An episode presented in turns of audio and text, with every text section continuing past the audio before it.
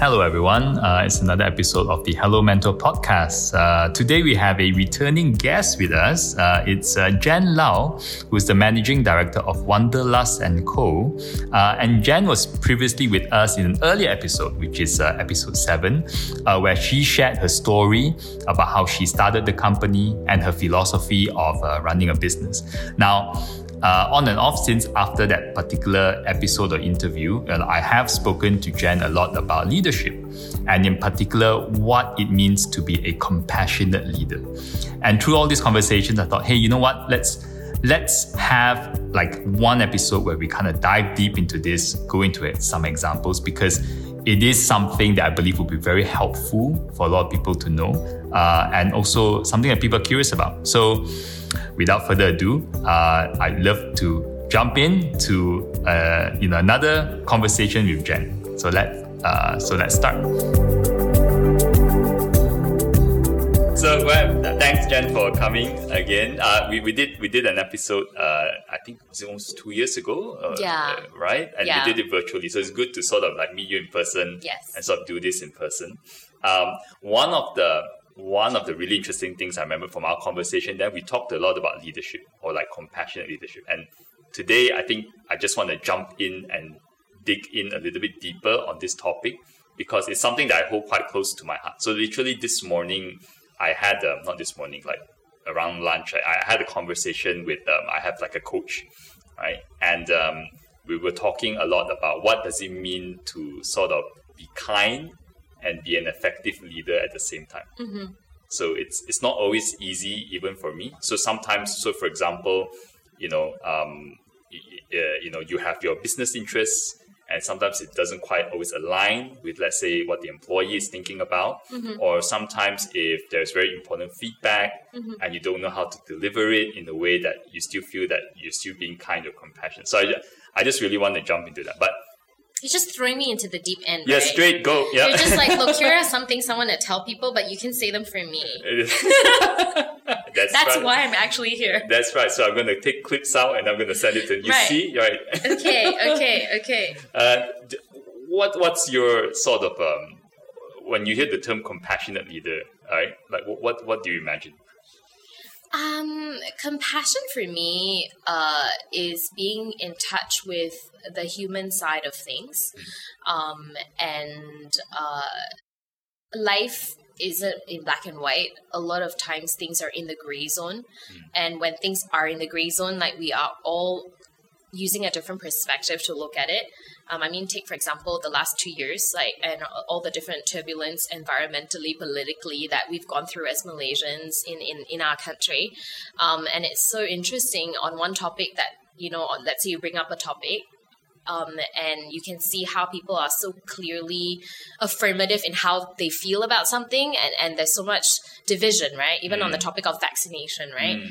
um, like people believe what they believe and it's so obvious to them you know Mm. so co- I, I think compassion for me is uh, not just about being kind but compassion is when you're able to accept different perspectives and hold all of them together that that's a form of compassion Mm. yeah for me Mm, Yes. mm. So to be sort of like kind of very open minded, listen to different opinions. yeah like to to be able to compassion i think the obvious things to us are like being open you know being kind you know uh being a good listener you know uh being humane you know. But i also think uh a huge part of compassion is your ability to be grounded in allowing different perspectives to exist together does that make sense Yes, yes, Yeah, that's right, and and not be too uh, fixated upon an idea. I think to be able to say I still think this, Mm. but I appreciate what you're saying, and and um, I am comfortable enough and compassionate enough to appreciate and, and understand your point of view. I'm not going to try to persuade you away from that. I feel that that's a form of compassion. Do you feel that there are some common misconceptions about what uh, being a compassionate leader might be? Or misunderstandings, you know, sometimes when people hear about being a compassionate leader. Yes, because I think we, I think, I think when when two two different parties come to a conversation, right? Um, and let's say we come from different perspectives, and we want uh, let's say A wants this outcome and B Mm. wants a different outcome, right? You come together and let's just say A is the boss and B is an employee and then and and B is gets turned down. Mm. So B walks away from that conversation thinking my boss is not understanding, my boss is not compassionate. Um, but that goes back to my definition of compassion. Be, be, being compassionate to me also means that you can understand or you really seek to understand why the other person had this opinion. You might still walk away feeling unhappy because it wasn't what you wanted, but you can appreciate where they're coming from and why, Mm. and not straight away label this person as unkind or difficult because they didn't give you what you wanted. Right, right. Does right, that make sense? Yes, yes, Yeah. yes, yes. And I, I think sometimes, um, so so in a way, when people hear compassion, they feel like just someone that's always nice to know, or sort of always gives gives in to them in Yeah. some sense. But that's not necessarily the case, right? Yeah, because you know, I'm sure we've all heard of uh, the concept of tough love, right? Um, and you know, this morning I had a conversation with someone on my team, and so it was in that same PIP. So this. This person is my manager, and then there's someone re- reporting to them that was getting evaluated in the review. And um, so the person getting evaluated said something like, Oh, this person is a disciplinarian. And then I laughed in the review and I said, Well, I'm her disciplinarian. And then that person in the middle, in the morning before that meeting, got told off by me for something, you know, uh, not like raging told off, but just got, got, got told a fact, you know. Right. And then she actually responded in a way I didn't expect, and I was really proud of her in that moment. And she said to me, "Well, everyone needs someone to discipline, like be their disciplinarian or be on top of them for something." And I thought that that was a very mature response, you know. Um, and in in that moment, I knew that okay, this person has grown. Mm, But your ability to digest when someone we've all heard the saying right like your reaction when you have everything is not anything to go by but your reaction when you have nothing or when things don't go your way you know so if one day things absolutely you know like if bleep hits the fan you know and you find yourself calmly and quietly being okay with it although you are not that's when you're like you should be proud of yourself you know it's it's it's like a deep moment with yourself before you move along to what's next yeah, Yeah, and, and in fact, um, I like that point. I mean, we, even being myself, right? I find sometimes it's good to have some kind of external force that helps um, push us in the right direction. Because being human, you know, we all have like a little monkey brain. I mean, I joke a lot. Like if like if you just left it to uh, left me to myself over the weekend, I might spend the whole day just on my iPad playing games. Right, right. Right, and and I just like just having a good time or having are fun. you sure you have children because mine don't let me do that Uh, should we trade your kids let you be on the ipad all day Uh, wow well, that, that would also mean that they are on the iPad the whole time. okay okay that makes sense yeah So um, yeah, so yeah, sometimes it's good to have like um, uh, I think you use the term disciplinarian, but you still have you. It's good to have someone to kind of hey, look, you you kind of gone off base a little bit, yeah right? And Yeah. and because we can't see ourselves, yeah right? So it's quite useful to to be able to do that. Yeah, Mm. and um and um, I think going back to the concept of tough love, it's like uh, I'm sure we all you know with with the new year at the moment, every and and and with health being such an important topic over the last two years, everyone's probably if you talk to anyone or any resolutions or any any anything you're manifesting for this year, people are probably like, oh, I want to make sure my health is good. Like it it will be somewhere on that list. Um, and so we're probably all trying to hit the gym. We're probably trying to do different classes, try new things. You know, uh, like even in my team, some people are going back to like their boxing class or different things. And if you think about when you're at the gym, for example, like I have a P- I I had a PT, like especially after kids, um, I I have a PT to try to keep me in check. And halfway through the session, I'm always like, Josh, you're trying to kill me here. You're trying to kill me. I cannot like literally. I'll be like, I cannot breathe. I one time said to him in a session, I cannot breathe. He's like, you can talk what? Means you can breathe. I'm like, dude, like, what the hell? Um, and it's very, I don't know if this is gonna be be a weird example, but it's been a while in my role, right, as the MD, as the founder, it's like I get so good and so used to doing so many things. So it's been a while professionally since I've had to really do a lot that is is like so so difficult. Mm. My job is difficult every day, mm. but when it comes to tasks, you know, like I'm so used to like writing, doing things, reviewing things, making decisions, like it's like well oiled. So in mm. that PT session, when he got me to do this, like like plank with rolling a ball, then crawling, I'm like, what is this thing, you know? And and I felt so childlike, like like I'm back to basics, doing this exercise movement. And then I said to him, like, I can't do it, Josh. And he was like, you can. You just need to focus. I'm like, I'm so tired. He's like, no, just focus. Finish the finish. it, You know. He was like, he had me on a timer. Right. And then in that moment, I was like, maybe this is what some of my team members feel like. Because if I mm. think back to when I was an intern or a junior executive, like, you know, it is hard Mm. right? So to me, coming back to your question about compassion, and hence why I'm saying a huge part of compassion is your ability to understand someone else's perspective.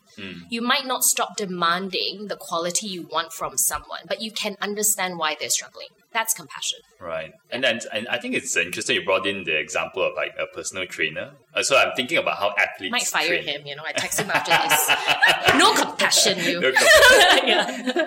But if you look at like how the best athletes train, right? You, they, they have someone sort of really pushing them to Yeah. their limit. Because if they if they didn't have this person, they wouldn't go to that limit. Yeah. Right? You need someone to kind of be there. Yeah. So so this person, while is seemingly hurt hurting you, is actually helping. So and, and that's where I think this kind of whole gray area of what being a compassionate leader actually is. So even for myself, if you don't talk about leadership, just talk about say children, right? So I, I think I'm naturally sort of leaning to a very nurturing kind of person. So if I see my daughter is struggling with something, you know, I sometimes I jump in a little too quick, you know, Mm. say, oh, no, let me help you, or you know, like, oh no, no, it's okay, like just relax. And and actually, sometimes I realize that it actually doesn't help them grow Mm. you know so so so what does it so but when i'm doing this act of kind of pulling them back or saying oh it's okay sit down right Mm-hmm. in that moment i feel like i'm being kind Mm-hmm. or compassionate to her but it may not necessarily be right you know so so so i think it's quite something i'm also learning as a Yeah. person I think you just saved Josh's job. Oh, Your PT's name is Josh, Yeah, right? yeah. Okay, yeah. So good, good. It's good that someone's pushing you. Uh, are there any scenarios though where you feel that being a compassionate lean- leader is no longer appropriate as a staff? Hmm. Ah, it's a tough question, right? Um, look, the, the truth is, there's no direct answer. Because if there was, you know, then countries wouldn't be in the turmoil that they are, like, you know, leaders globally, like the last two years, if you look at New Zealand versus the US, like versus the UK, like I think in the last years we've seen like leaders, like outside of the context, when I think leaders, I don't just think someone, you know, responsible for a revenue line. I think people who lead, you know, hmm. even in religious organizations, whether it's church or something, you've got like leaders, right? Hmm. Leaders in, in all regard. And um, I think in the last years we've seen like leaders really come under fire, right, for their choices. Hmm. So I it's a tough question. Um, and I think even when you make the right decision and you make the right call, people are still divided in their opinion about the call you made, right? So I think as much as possible, um, I would say number one, base things on data. You know, base things on data.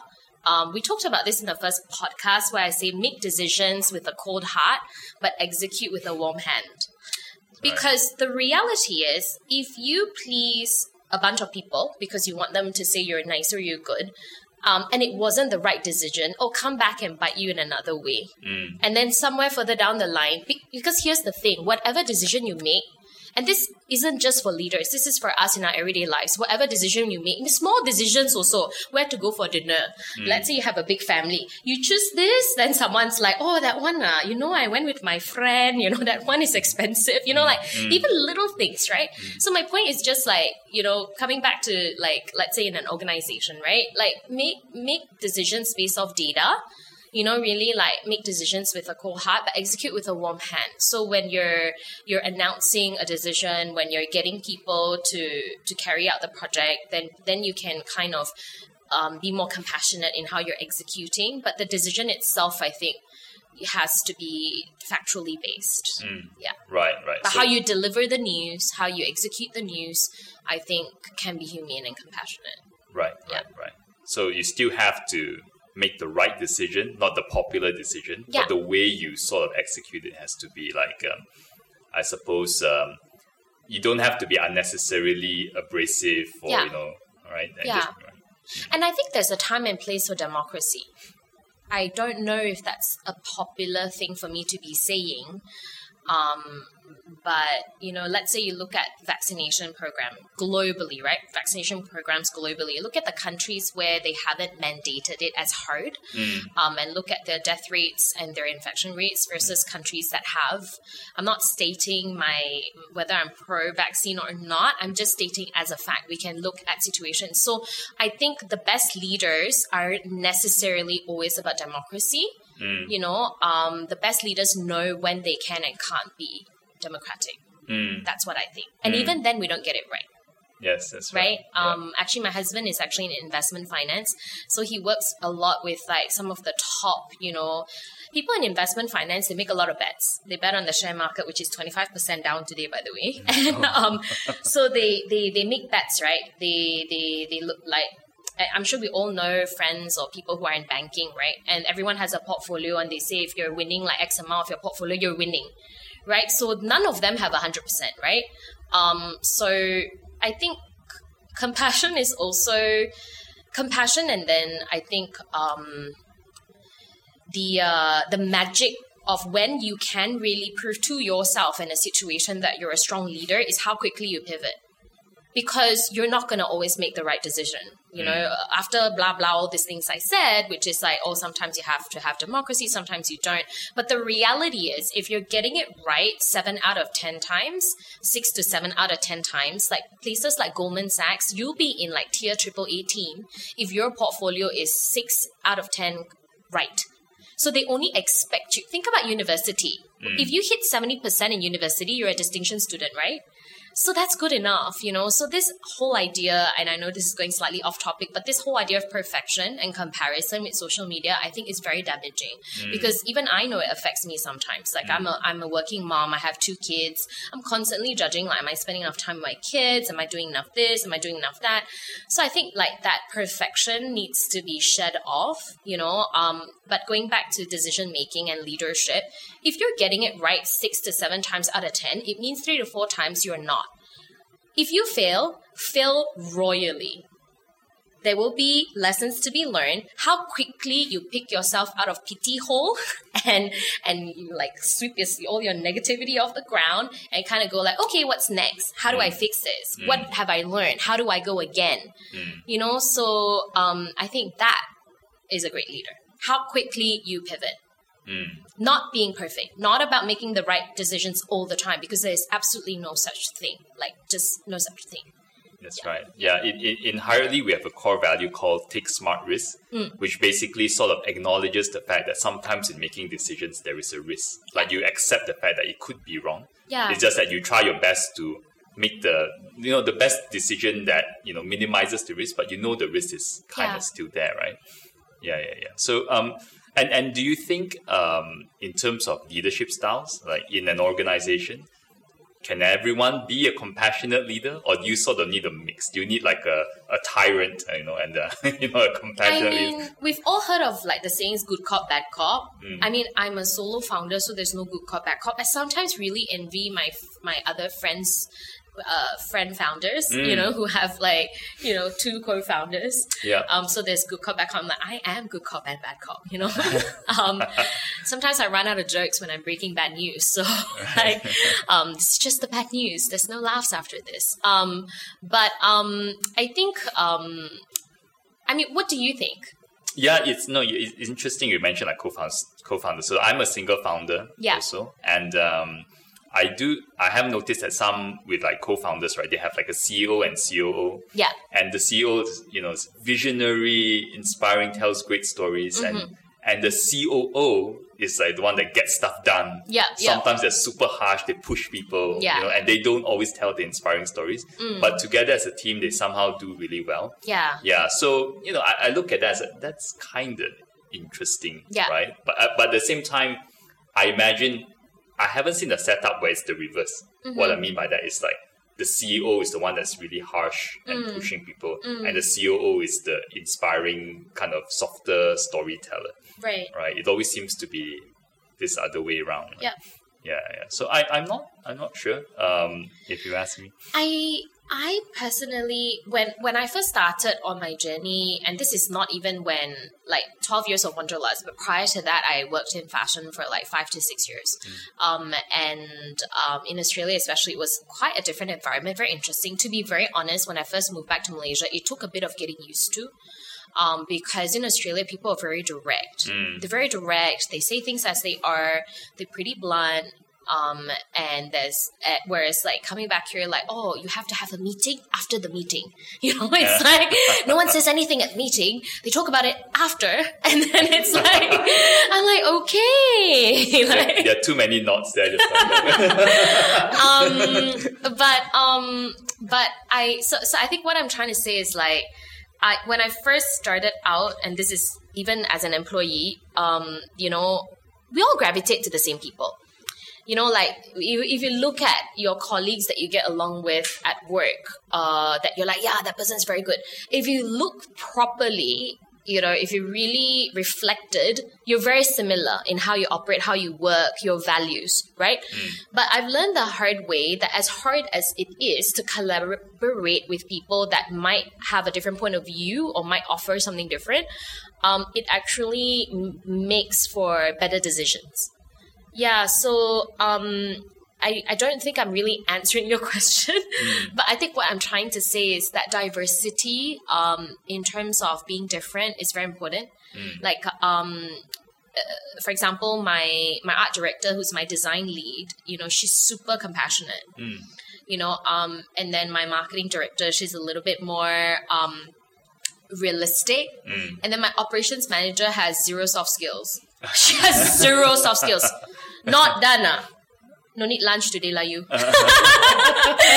you know, so and I think you know, uh, being I guess in a roundabout way of answering your question, as a founder that doesn't have a bad cop and good cop, bad cop. I appreciate that my leaders in the business are different. You mm. know, it, it was hard because let's say I'm I ha- I'm very big on like making sure people understand, making sure people are comfortable. You know, the vibe, the energy. So when I initially manage people in my finance and ops team where they're a bit more dry, they don't have soft skills. Like, what's EQ to them? It's like there is no EQ. You know, um, I used to not be able to completely get along with them. But then these days, I'm like, I get where they're coming from, and we all need a bit of different personalities to balance things out. Um, so we shouldn't just hire versions of ourselves. It needs to be a good blend, a good mix. You know, um, I know diversity is a huge hot topic um, as well, and I don't think it's just a tagline. I think diversity in thought process is going to be the future of work. Yeah. Right, right. Yeah. So, um, it, do you have a particular role model when it comes to leadership? so many like so many um like so many like even my team inspires me sometimes in the way they work you know and um i really i really appreciate arianna huffington for her thought process you know she just uh, is very visionary i think one of my favorite um female leaders is actually Brene Brown. So um, I'm sure everyone has a Netflix subscription, and she has this one hour special on Netflix. It is a must watch. She's so funny and so insightful. Um, and this is going to be a strange fun fact. She actually has a PhD in shame. She studied shame. So she, she kind of opens her one hour special and goes, So, um, it's a little bit awkward when people go, "So what? What were you, what was your PhD on?" She's like, "I studied shame," um, and she specializes in work workplace behaviors. That's what's so special about Brene. So she studies human behavior, but she specifically applies it in the workplace. So one of her famous um, New York Times number one bestseller books is called Dare to Lead. Um, so she talks um, and I think I talked about this in the last podcast. Her favorite quote of all time, and one of my favorite quotes of all time today, is from her. It's only three words clear is kind. Hmm. So the next time you want to beat around the bush and you're afraid to hurt someone's feelings, what's actually kind is not what you say in the meeting after the meeting. Hmm. If you can be clear in that first meeting, going back to that thing about compassion, right? Hmm. And I really wish, you know, like we could like instigate this in Malaysia in Malaysian workplaces, but clear is kind. Hmm. And if we let that sink in, then we can behave very differently at work, and people would take feedback very differently, and then people would much more freely be able to give feedback because there's going to be much less stigma Yes. and uh, people just taking things a lot less personally. People not being so afraid of the whole cancel culture. I can't say this. So I'm not saying be rude, okay? Let's hmm. not take this on the opposite end. Hmm. But clear is kind.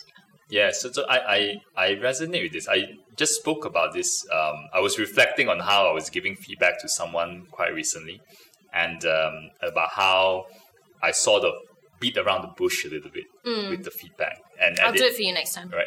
I would love to. I, I would sort of like, you know, delegate all my feedback to you. I think it's easy on the outside in. Yeah. yeah I, I i mean to be fair to every everyone um and again it's not just ceos or founders i think even as an intern you know like you're, you're like sandwiched right at the bottom right? Like how do you tell this person you can't get it done or that this isn't actually possible you know and it's not because you're lazy and you don't know how you know? Um but clear is kind. So the next time you just tell them straight up this is why and how. But i also think that it's so much easier to sit here on this podcast and tell you all these taglines and like Brene Brown said this, but then when your turn comes and you have to share something and say something very difficult, it is just honestly difficult. But Oh, the yeah. more we practice, the more um, our environments, our communities, you know, the cultures in workplaces and generally, the more it allows you and we feel safe, you know, um, then uh, the more we can be clear. And the more we can know that being clear means you're being kind. Yeah, I agree. And sometimes uh, theoretically, we understand what are the right things to do. Mm. So even like you talk about giving feedback or having uncomfortable conversations, prior to that conversation, I might play in my head, you know, like in the morning, oh, I'm going to say this to this person. How are they Mm. going to react? And you just go on my head for like hours and hours until that conversation happens. Yeah. So as much as I'm experienced as a leader, and I know what the right things are. Mm. When that moment comes, Yeah. you know, then then you sort of have to kind of like um the way you react very often isn't that perfect, right? Yeah. And and you sort of have to figure out how to to keep improving as you kind of give uh, you know as try to learn to lead. lah. Yeah, I, I think one of the key things um, that we're all reading a lot about or hearing a lot about is authenticity, right? Um, and I think authenticity is like a fancy word, but I feel authenticity just means be straight, just be honest. Um, sometimes when I play a lot of things in my head over and over, like how do I say this, how do I say that, after like like as I get into the conversation, like if I can just if that person sitting from across me, however bad the news is that I want to deliver, if I can look at you and go, if I can say this conversation is very difficult for me to have. In fact, I've thought three to four times about how I'm going to have this conversation. Like like be literal. Just be literal. Mm. Just like and even right now I'm still trying to figure out what to say, but I'm just gonna come straight out to say it. And then say it. And then go, please say something because, you know, I'm I'm just not sure how you would react. Like that's authenticity. Mm. And that person might walk away from that conversation and still hate you or still hate what you delivered, but they can't say you weren't being real. That's all you can do. That's all you have at the end of the day as a person. In this day and age, I think when everything's so instantaneous, the only thing we actually can carry with us from situation to situation, from one workplace to another, from one role to another, is to be absolutely you. Mm. So if you can show up to every conversation and just keep it real, and voice it out like i'm afraid to have this conversation. Like i'm scared how you would react. Like li- be literal. Mm. Then that's being clear and that's also being kind. Yes, and, and I've also learned recently that the best teams are the ones where everyone is willing to be vulnerable with each other in that sense, where I'll say something to you, this is what I really think. I could be wrong, yeah but let's talk about this. Yeah. You know, and, and you can say something to me, and then we can sort of have this, uh, you know, this little dance and maybe come to some kind of conclusion. yeah And whatever disagreement you have, like if there's enough trust between two people that Yeah. you are being authentic and I'm being authentic, then you can recover from the conversation. Right? Like, Yeah. after, you know, we walk out this room, we're good, right? If Yeah. the conversation's done, we know what we need to do now and just move on from there, right? yeah Yeah. Rather than sort of you know, being. So again, the- coming back to like the point of being a compassionate leader, yeah very often sometimes I think people misunderstand it as just to be nice to someone. Yeah. I don't hurt their feelings. you know, but what what happens in the end, like you said, like it comes back to bite you in some other form Yeah. eventually, right? Uh, like both of you. So it's it's never really a good uh good thing. I wanted to touch on one other thing, which I think applies not just in the workplace or to leaders, but this concept of compassion and kindness. Um, I want to bring up something that is is is going to be a byproduct of it. At some point, when you're compassionate, when you're kind, when you're nice, you're going to be taken advantage of. Mm. Whether it's in a friendship, in a relation, romantic relationship, at work, you know, uh, even with relatives and family, we've all we. I'm sure even in this room, like someone's got a story, or your parents have told you a story, uncle so and so, you know. um, so I I came to crossroads with this recently. I had a very sticky situation um, that I can't discuss too much about, but it made me reflect, right? Mm. And I think going back to what I was saying earlier about keeping things real. So we all have to smarten up, right? So you, you go through these these these uh, situations and you recognize for yourself whether was I naive to behave a certain way, was that silly or stupid for me to behave a certain way, um, and then I think if you can reflect and then make some realizations for yourself, but make sure, make sure, make sure that you're aware how or where you were potentially taken advantage of and how you could perhaps be slightly different. But just never ever get bitter. Don't let it change you. In a world that works so hard to harden all of us in this instant world where everything is so instant, do not let these bad things and bad people change the good person you are Mm. do not. And I think that if it, it is, I mean, don't let them come take your house, your keys, your cars, your children, and your wardrobe. God forbid, my shoes, um, my jewelry. Um, but um, you know, I'm- like I think you get the gist of what I'm saying. Yes. But like, I think in a world that works really hard to make make make harden our hearts, like staying soft is magical. Mm. Yeah, being being really you and being able to still be good and be proud of yourself and how you carried yourself in that conversation uh, or situation is is the only thing you can take away. Mm, mm. And and if if you were in a situation like this, right, where you felt someone was sort of like, you know, uh, you know, Taking taking advantage. advantage. of you, you know, like they crossed the boundary or something. How what what kind of self talk do you have? What do you say to yourself to kind of like just let it go and you know, um, I don't be too bothered by this. It it's uh I've read I read a lot of self help books. I do actually. There's this one book that I really like. Um, and if anyone who's listening or any of you in the audience, like especially coming from Asian parenting, you know, like if you tend to sweat the small stuff or, or get hung up on things or overthink, you know, I think overthinking is a big thing, you know, uh, especially when you're starting out on your career. There's this book called Don't Sweat the Small Stuff. It's quite an easy read. I really like it. And if you've had a really hard day, put it on your bedside table. Uh, the thing I like about this book is it's broken down into micro chapters. So one chapter is only three to four pages. Yeah, so the whole book has like a hundred different stories in it, so you can read like three to four pages and put it away. You know, um, but definitely that's number one. Don't sweat the small stuff. So I think if you've been taken advantage of, you can. We're all angry. We get angry. We're upset. We're annoyed. We're irritated. We're furious. We tell the story five times to five different people who would listen. The more we tell the story, the angrier we become. you know, like we've all been there, right? But let that out of your system. Then after that, calm down and really think about like what's the takeaway. You know, what if you really, really in a calm mind, clear heart, clear head, think about walk through the situation again. Ask yourself what would you have done differently? And don't do it when you're pissed. Right. yeah so then that's how i think you can really reflect on if this happened again what would you not do so you won't be taken advantage of? But you can also take check for yourself how you don't want to harden your heart and be a different person and mm. let someone or something so insignificant that won't matter in two weeks or a month or a year. Change who you are. Why? Why let them change you? Unless you want it to change. Mm. So be in control of your own mi- life and your mind, you know, like if you wanted to change it because you felt like this is my lesson, I want to change this, then do, but don't don't because of that person.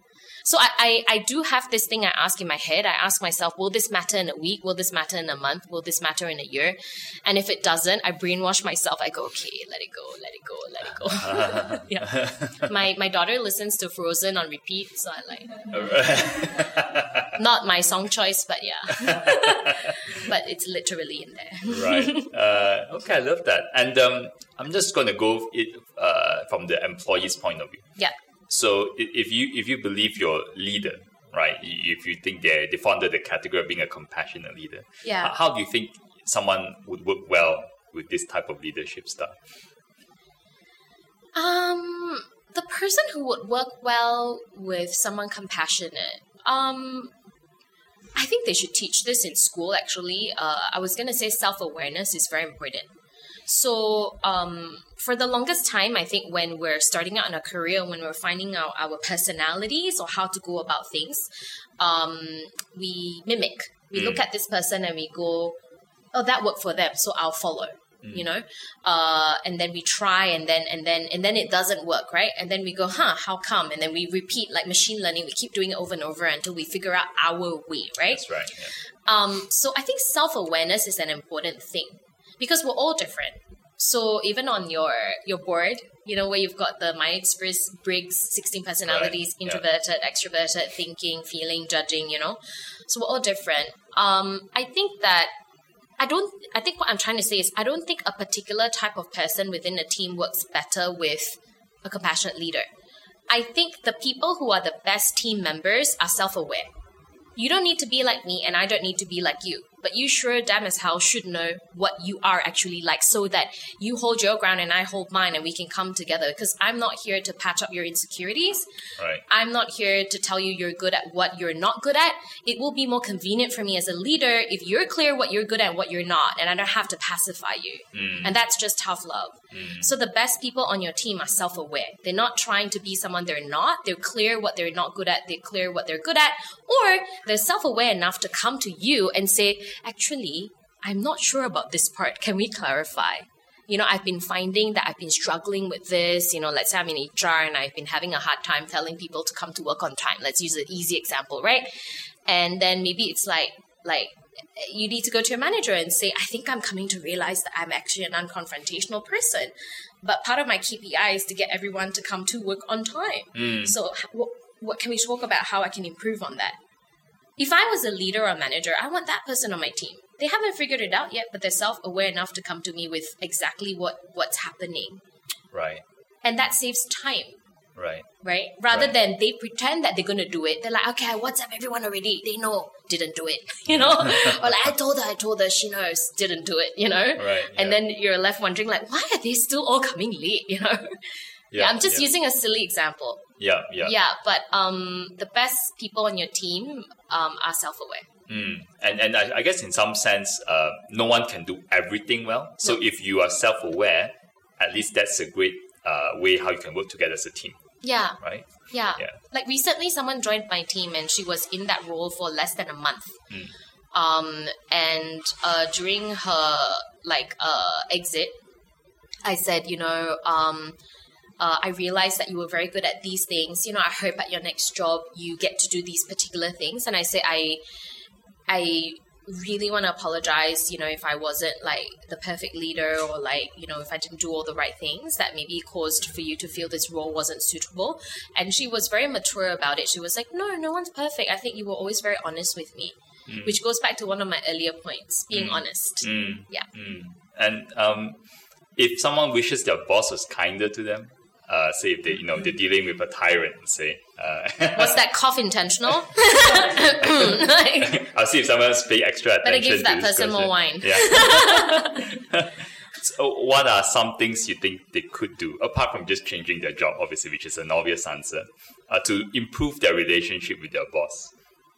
Um, I always think that taking someone for a coffee or taking someone for, for, for a drink, you know, and saying, oh, I have something to discuss and talking about it um, really works. Uh, I always use this three strikes rule, like even with people on my team or like, um, or, or any situation, I always go, okay, try at least three times before you resign or you say this person's not cut out.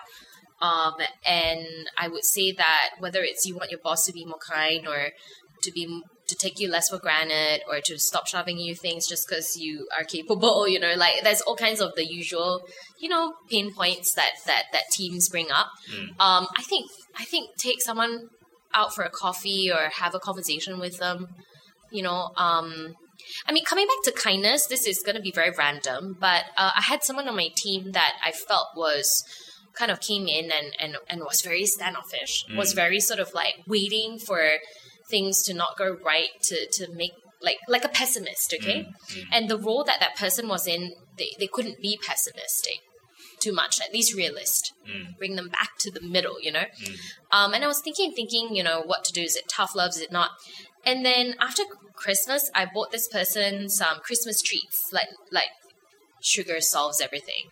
like, um, I bought I bought this person some Christmas treats, and I said, "Oh, I've thought about you." And this person totally turned around after that. Like, and I think so. I think sometimes kindness is not just about like, "Oh, it's okay, you can come in later," or like, but sometimes kindness is showing someone you're thinking about them. Taking an interest is compassionate. So if someone is continuously not delivering, if someone is continuously not hitting their deadlines, you know, um, sitting down and just asking why is compassionate. Mm. Yeah, compassionate doesn't mean straight away punishing. Compassionate doesn't mean straight away understanding. Don't assume anything. Sit down and ask why. Taking time and an interest is compassionate. Cool. I have um, three different scenarios Wow, that's a lot. okay, shoot. to kind of see how you might respond, right? Uh, Yeah. uh, in this uh, situation. So, first one is, um, you, know, we're post COVID now. It's 2022. Well, not not post COVID. Wait, hopefully towards the tail end. Uh, you know, there are some mixed responses. For example, about returning physically to the office because we are like all in lockdown, right? So, um, uh, you know, some worry about health. Uh, You know, some don't mind. They want to come in. But let's assume that your business requires people to come in physically better. Like it would be so much better if everyone did, Yeah. right? How would you handle a situation like this where your own employees have very mixed feelings? I think um, maybe uh, doing a survey as to why, Mm. you know, to understand is the first step.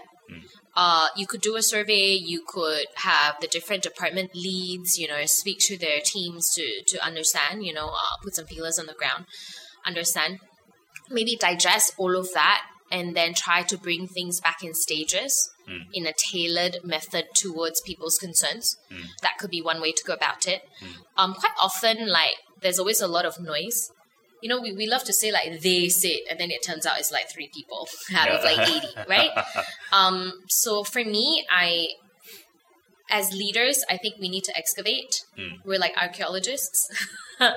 um, you need to excavate and get to the bottom of things and figure things out. So honestly, quite very often when HR comes to me and said, uh, some people asked, and it's honestly sometimes one person Yes, I've, I've seen. I've been in this situation before. many yeah. many many times Yes. honestly over my my career like it's it's quite often so then rather than go a roundabout way and solve problems that don't exist get to the bottom of it and then go talk to those two people Right. yeah Oh, that's cool. Uh, scenario number two.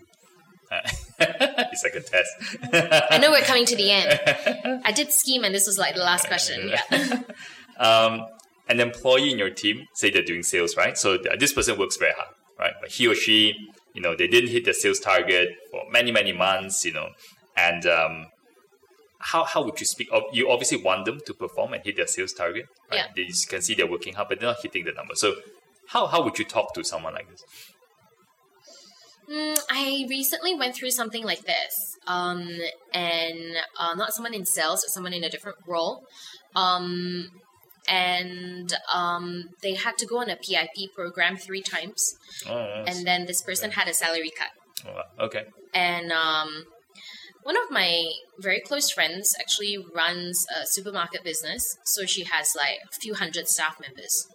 And so I was really in a turmoil about this before we. This person has been reinstated now, by the way. Disclaimer: it worked. before I get to the end of the story, so I had lunch with this friend of mine, and and I was telling her, oh, you know, what do I do about this person? You know, I, I really feel a bit stuck. She said, "Huh? if they make like more than two mistakes, I give a warning letter. I was like, so fast? Huh? She was like, yeah. I was like, really? She was like, yes. And then let's go back to the concept we talked about at the beginning clear is kind. Mm. Mm. Right. Right.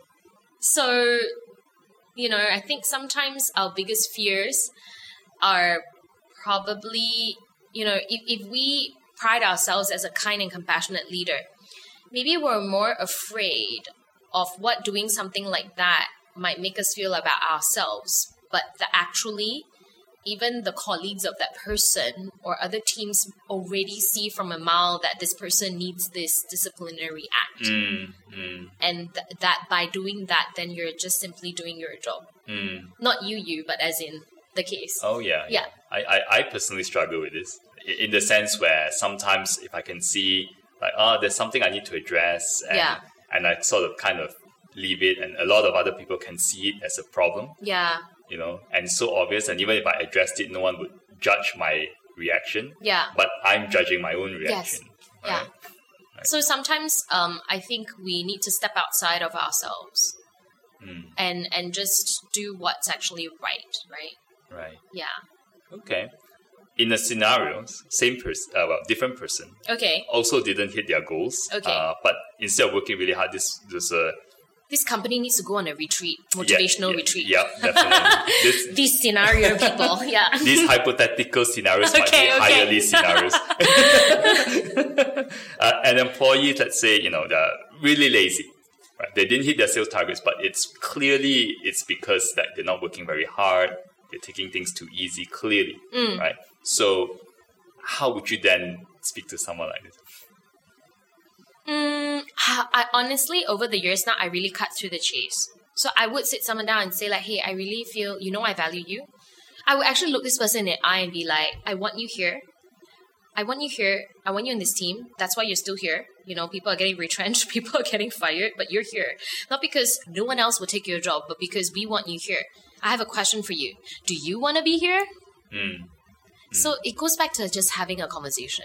And it took me a long time to get there. And even when I have to have those conversations these days, I have to talk myself into it, you know. But I really realized that that that just solves it, right? And then that person will straight up tell you yes or no, right? Like I recently had someone who, um, you know, uh, had the opportunity to stay on in a job or move along somewhere else.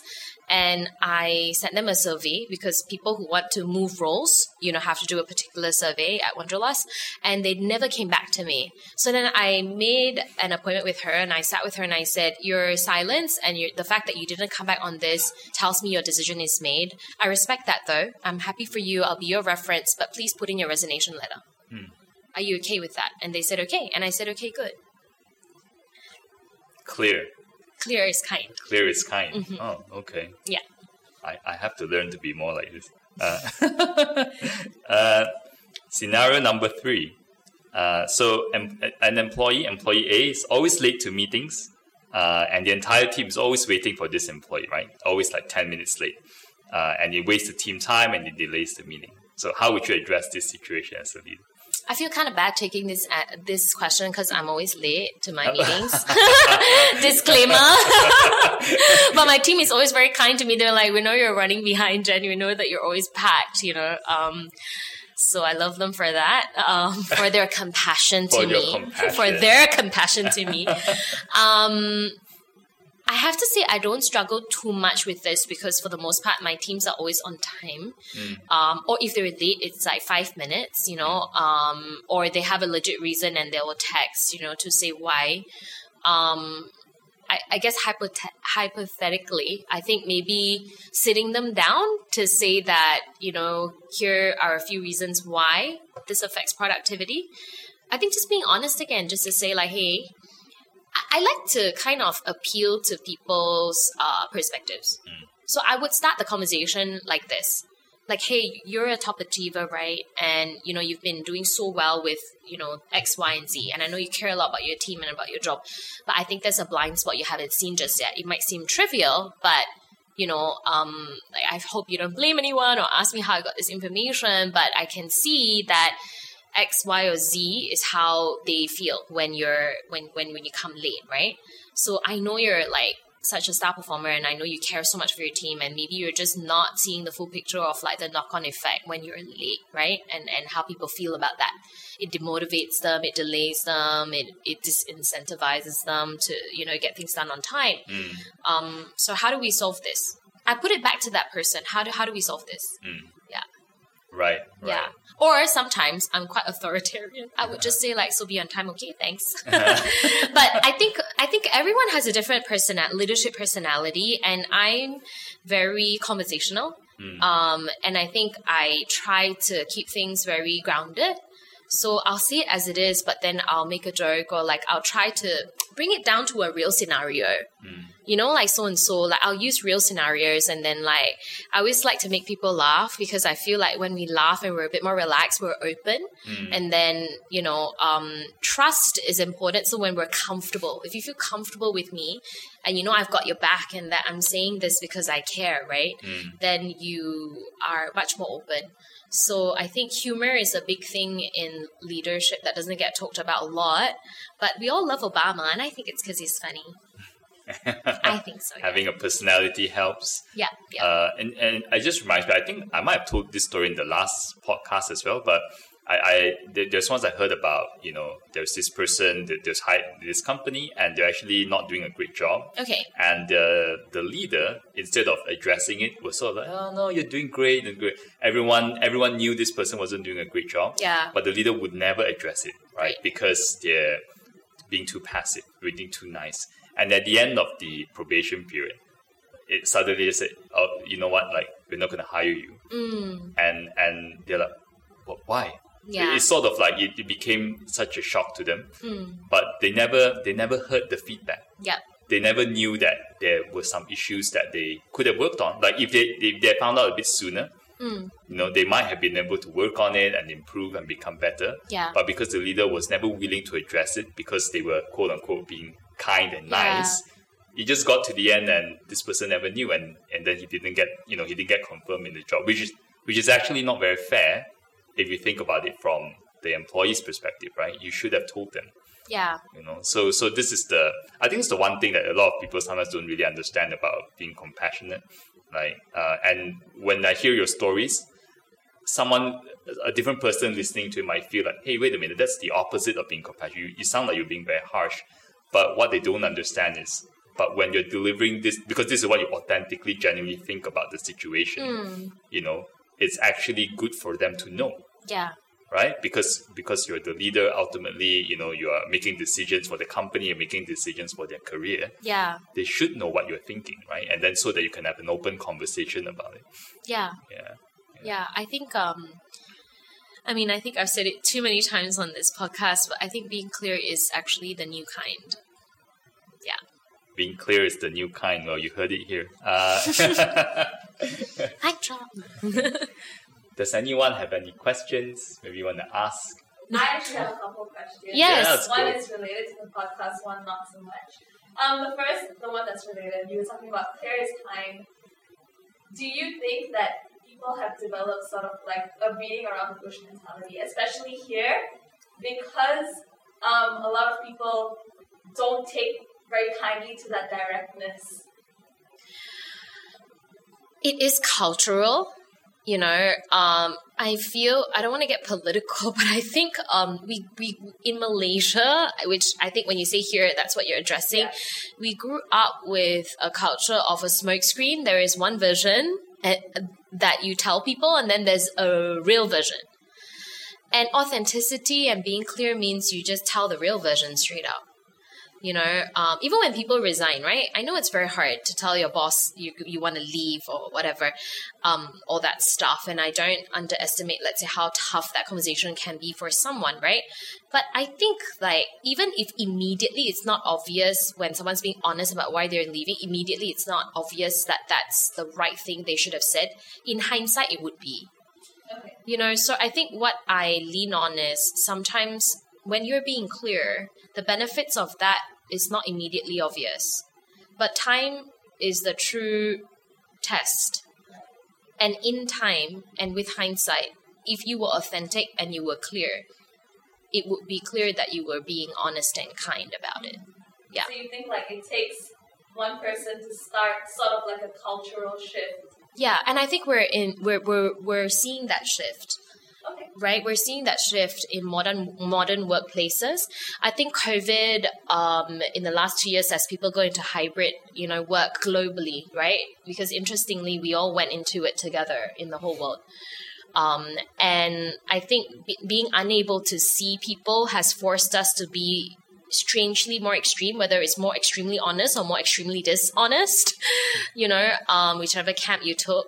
Um, but I think we're in the midst, we, we're in an interesting time right now. We're seeing massive perspective shifts in how people should engage at work.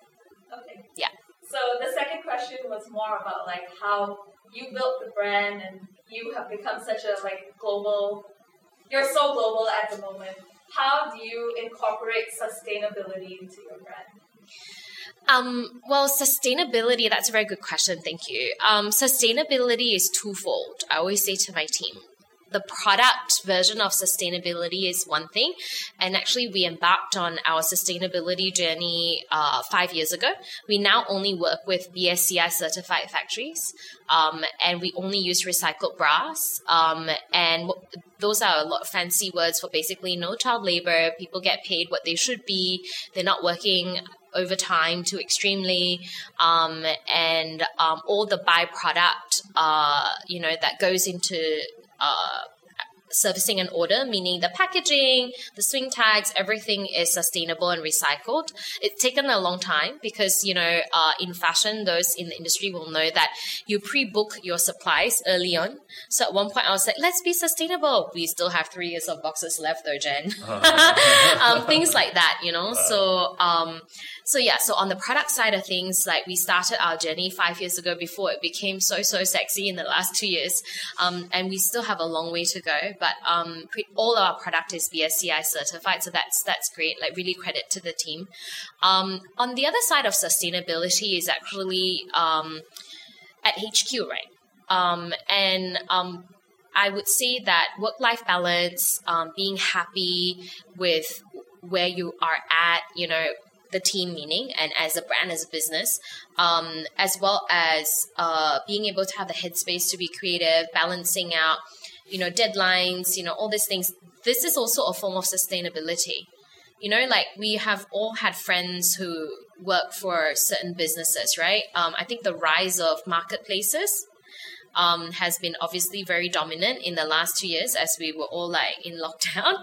Um, and we all have friends who work at said marketplaces who are very burnt out. Mm. Um, and so there's no point saying that you're part of a convenience system that's part of some revolution that changes how people operate and, and, and, and trade.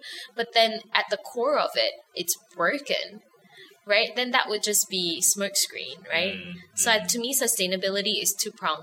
One is on the product side, but the other is on your values and the headspace. And at the heart of it, my people create everything you see on the front end, right? So if they're burnt out, then everything you see on the front end won't work, you know, because um, if anyone's listening in or in the room is a creative, you cannot create when everything is stuck you can't lie out yourself out of that. You know, it shows in your work. So, um, so in some ways, being in a being a creative business, maybe we are forced to be very sustainable in how we manage ourselves. Perhaps, yeah, yeah. I hope that answers your question. Yes, it does. Yeah. Thank you. No worries. That's the questions. Yeah. Awesome. What about the guys? One question from the guys. Who wants to take the sword? Yeah, come on. What's your recommendation on an engagement ring? oh, it's a jewelry question. Oh, yeah. I like that too. Yeah. It's a man on a mission. Oh, okay. Do you have oh, nice. a promo code for that style of oh, ring? Yeah. I see where you're going with this. I didn't know that that's a promo code. Share like, okay, I should stay. um. Well, uh I feel like I shouldn't jump straight into the looks of the a ring. Like, have you guys discussed the concept of marriage yet? I'm gonna give him all this advice on the ring, and then it'll be like, like two months later, he's gonna come to the office like, Derek, she said no. She said no. I, I mean, kind of. Okay, okay, okay. And at that point, did you have? Did she have any indication like on what she likes? Women are pretty obvious. They're not subtle. Have you met women? Do you work with them? Maybe I'm not that observant. right, right. But but okay, my recommendation of an engagement ring. Um, well, the classic is always a brilliant cut, which is a round stone, right? Um, and uh, I think with a halo around it is always really nice. Um, and uh, also when you have a halo of little diamonds around the main diamond, you get away with size of the main diamond, so it's a bit more cost effective. um, uh, I would say that that's always a classic. Have you seen that like brilliant cut round with little stones around it so that it looks like a halo? That guy down there in the shirt, It's very the tropical shirt's information. nodding. yeah, yeah, yeah. Um, get some advice from him. yeah, he was nodding. He was. the other th- interesting thing to do is maybe to go shop around, like to go to a jewelry store, and they usually have catalogs, and then you can get like her sister or her best friend to be like pretending to be looking, and then be like, "So, what shape do you like?" You know, things like that. So That it's like what they show in the drama and stuff. Uh, yeah, yeah, yeah. do that, right? Korean dramas is where it's at. Yeah. Yeah, yeah, yeah. I don't watch any, but I'm guessing. Okay. Congratulations in advance, I hope. Uh, I will say thank you then. another another interesting way to propose is to do it creatively like print out a ring like a paper ring or something and propose without a ring and then go shop for it together after yeah, nice. although that would be that might be a little bit sticky in terms of budget if she goes for the five carat or something like i like that one yeah Okay, let's yeah yeah Alright. yeah Cool, i cool. hope that helps I, I, I think a lot of men are kind of clueless about this. Like even me personally, I um when I first proposed to my wife, I, I don't know if this is genuine practice, but I'm learn I learned that this apparently you have to sort of ask their parents for permission, Yeah. etc. Yeah. But I did not. So literally, no no one knew that I was going to propose. Not her parents, not my parents, not her. google it first Yeah. How to Yeah, propose. Yeah, yeah, follow things to do no okay literally write things to do before you propose yeah, don't don't be me, okay? Because after I after I, I, I proposed and like she said yes, and then then she's like, oh, do my parents know? Like, why? Why would your parents? know?" that was a bit awkward. Yeah. Okay. Yeah, thanks. Thanks No worries. question. Well, awesome. Uh, I, I I love this conversation. There were, there were a lot of um, uh, we discussed a lot of kind of uh, challenging situations I find with leadership. Um, I actually generally think that um, hopefully all forms of leadership will go in this direction where people are more authentic, right, and just and just say what they mean. Yeah. And and by doing that, you're actually being compassionate and kind, yeah right? Awesome. yeah Well, thank you, Jen, for coming again. thank you for Uh, having me you yeah. guys are a bunch of fun people Awesome. Thank you. All right. Thanks, everyone. Thank you for listening to the Hello Mentor podcast. If you enjoyed this episode, do hit the subscribe button, uh, whether you are listening on Spotify or Apple Podcasts. If you're trying to have a great career or if you want to succeed in business, you will benefit from really, really getting to learn from some of the most inspiring people in Malaysia, and hopefully you can replicate some of that success yourself. Uh, we have many, many more amazing people joining us soon, and we expect to release an episode once every two weeks. So hit that subscribe button to our podcast, and you will be notified when the next episode is up. Also, this podcast is supported by Hiredly, a full fledged recruitment platform that helps junior to mid level professionals discover the right place to work. So, if you're looking to hire great talent, or if you're looking for a new job, uh, do check us out at hiredly.com. That's H I R E D L Y.com. Thank you, and I look forward to share the next episode with you soon.